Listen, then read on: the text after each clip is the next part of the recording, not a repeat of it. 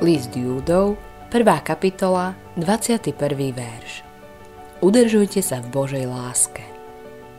Manžel s manželkou navštívili sirotinec. Dúfali, že si v ňom adoptujú dieťa.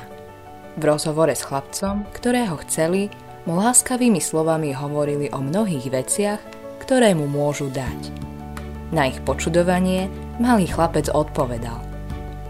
Ak mi nemáte ponúknuť nič iné okrem dobrého domu, oblečenia, račiek a iných vecí, ktoré má väčšina detí, radšej by som ostal tu.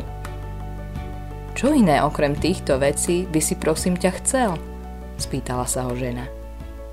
Chcem len niekoho, kto ma bude milovať, odvetil malý chlapec. Tuto máme. Dokonca aj malý chlapec vie, že nie samým chlebom bude človek žiť. Naše najhlbšie túžby a želania môžu byť naplnené len obnoveným spoločenstvom s tým, na koho podobu sme boli stvorení. Bohom. Modlitba dňa Vďaka, že ma miluješ, Bože. Vedomie toho ma nikdy neprestane udivovať. Chválim a milujem ťa, môj nebeský Otec.